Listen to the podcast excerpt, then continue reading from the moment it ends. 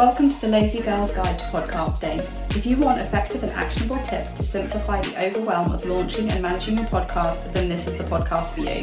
I'm your host, Verity Sangan, podcast manager, launch strategist, and host of a Top 100 podcast. I'm really excited to have you here, so without further ado, let's dive into the episode.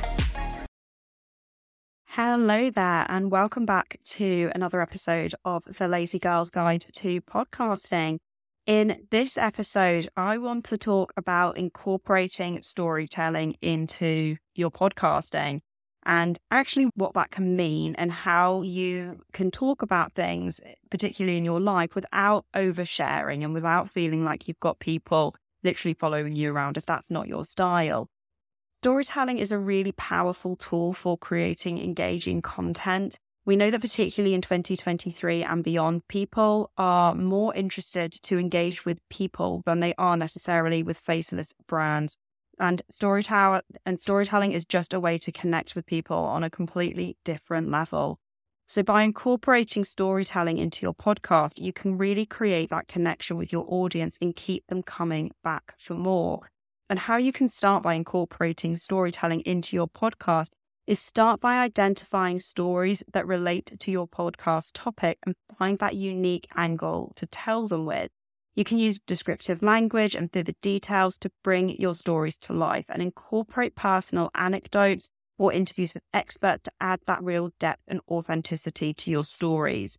You might often think, oh, no one cares about this in my life because everyone does that, or this just sounds so boring. But actually, those are the things that people make connection points with you about. On my other podcast, the Confident CEO podcast, I randomly shared on one episode that I was loving the latest episode of Dragon's Den. And I had so many people DM me on Instagram saying, Oh my gosh, I also love Dragon's Den. And then that led to all these different conversations because people were connecting. It was a connection point that people were relating to. So never be afraid to storytell if it's relevant and if you're comfortable to do so. We know that incorporating storytelling into your podcast, you can help create content that's memorable, emotional, and impactful. But when incorporating stories, you only need to tell the stories that you want to. If you're not comfortable talking about a certain area of your life, then that is absolutely fine. And you don't owe anybody an explanation as to why certain topics of your personal life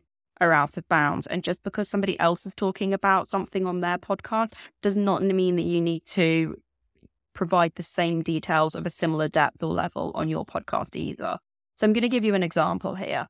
I am a mother of two daughters. If you have followed me for any amount of time on social media or through podcasting, you will probably know that because I do refer to them from time to time on my socials and also on my podcast. However, my audience and my listeners know this only because I mention quote unquote the girls in my content and the content that I create. I never share their names. I don't share their images or anything about their personal lives. That was a personal decision that my husband and I made a long time ago. And although not everyone might agree, and that's absolutely fine, everyone parents differently. This isn't an episode telling you how to parent. I'm literally just using this as an example because at the end of the day, nobody parents perfectly. We're all just doing the best that we can, right? Or is that just me?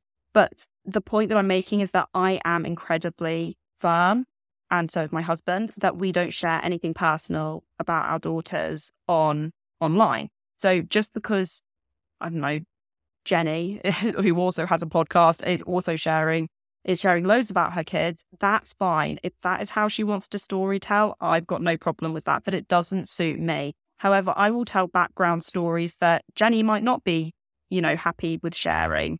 So that is also fine. The point that I'm making is storytell. People relate to stories, people like stories, and it's a great way of connecting with your audience. However, if you do not want to share certain information about your personal life, you do not have to. You don't need to apologize for that. You don't need to justify why you're not sharing that information. And as I said, just because somebody else is storytelling an aspect of their lives doesn't mean that you need to do that as well. I really, really hope that it has been useful just to get you thinking about storytelling within your podcast and how you can incorporate storytelling into your podcast that feel in control and empowered of that storytelling because you are in control of that at the end of the day.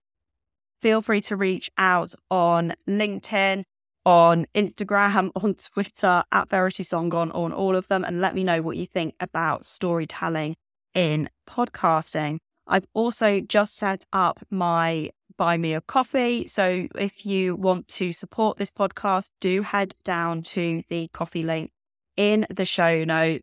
You can buy me a cup of tea to support the show, and that would be greatly appreciated. But otherwise, I will see you next episode. Thank you for tuning in to another episode of the Lazy Girls Guide to Podcasting. If you loved this episode, I think you'll love being on my email newsletter list where I send out weekly podcasting tips to help you create, host, and grow a podcast that you love. To join, go to veritysangan.com slash newsletter or hit the link in the show notes. Until next time, happy podcasting. Hey, wait, don't go just yet. If you are still waiting to hit that thousand download milestone and beyond, remember the Lazy Pod Club is where podcast dreams come to life. Visit veritysangan.com slash membership and I cannot wait to see you on the inside.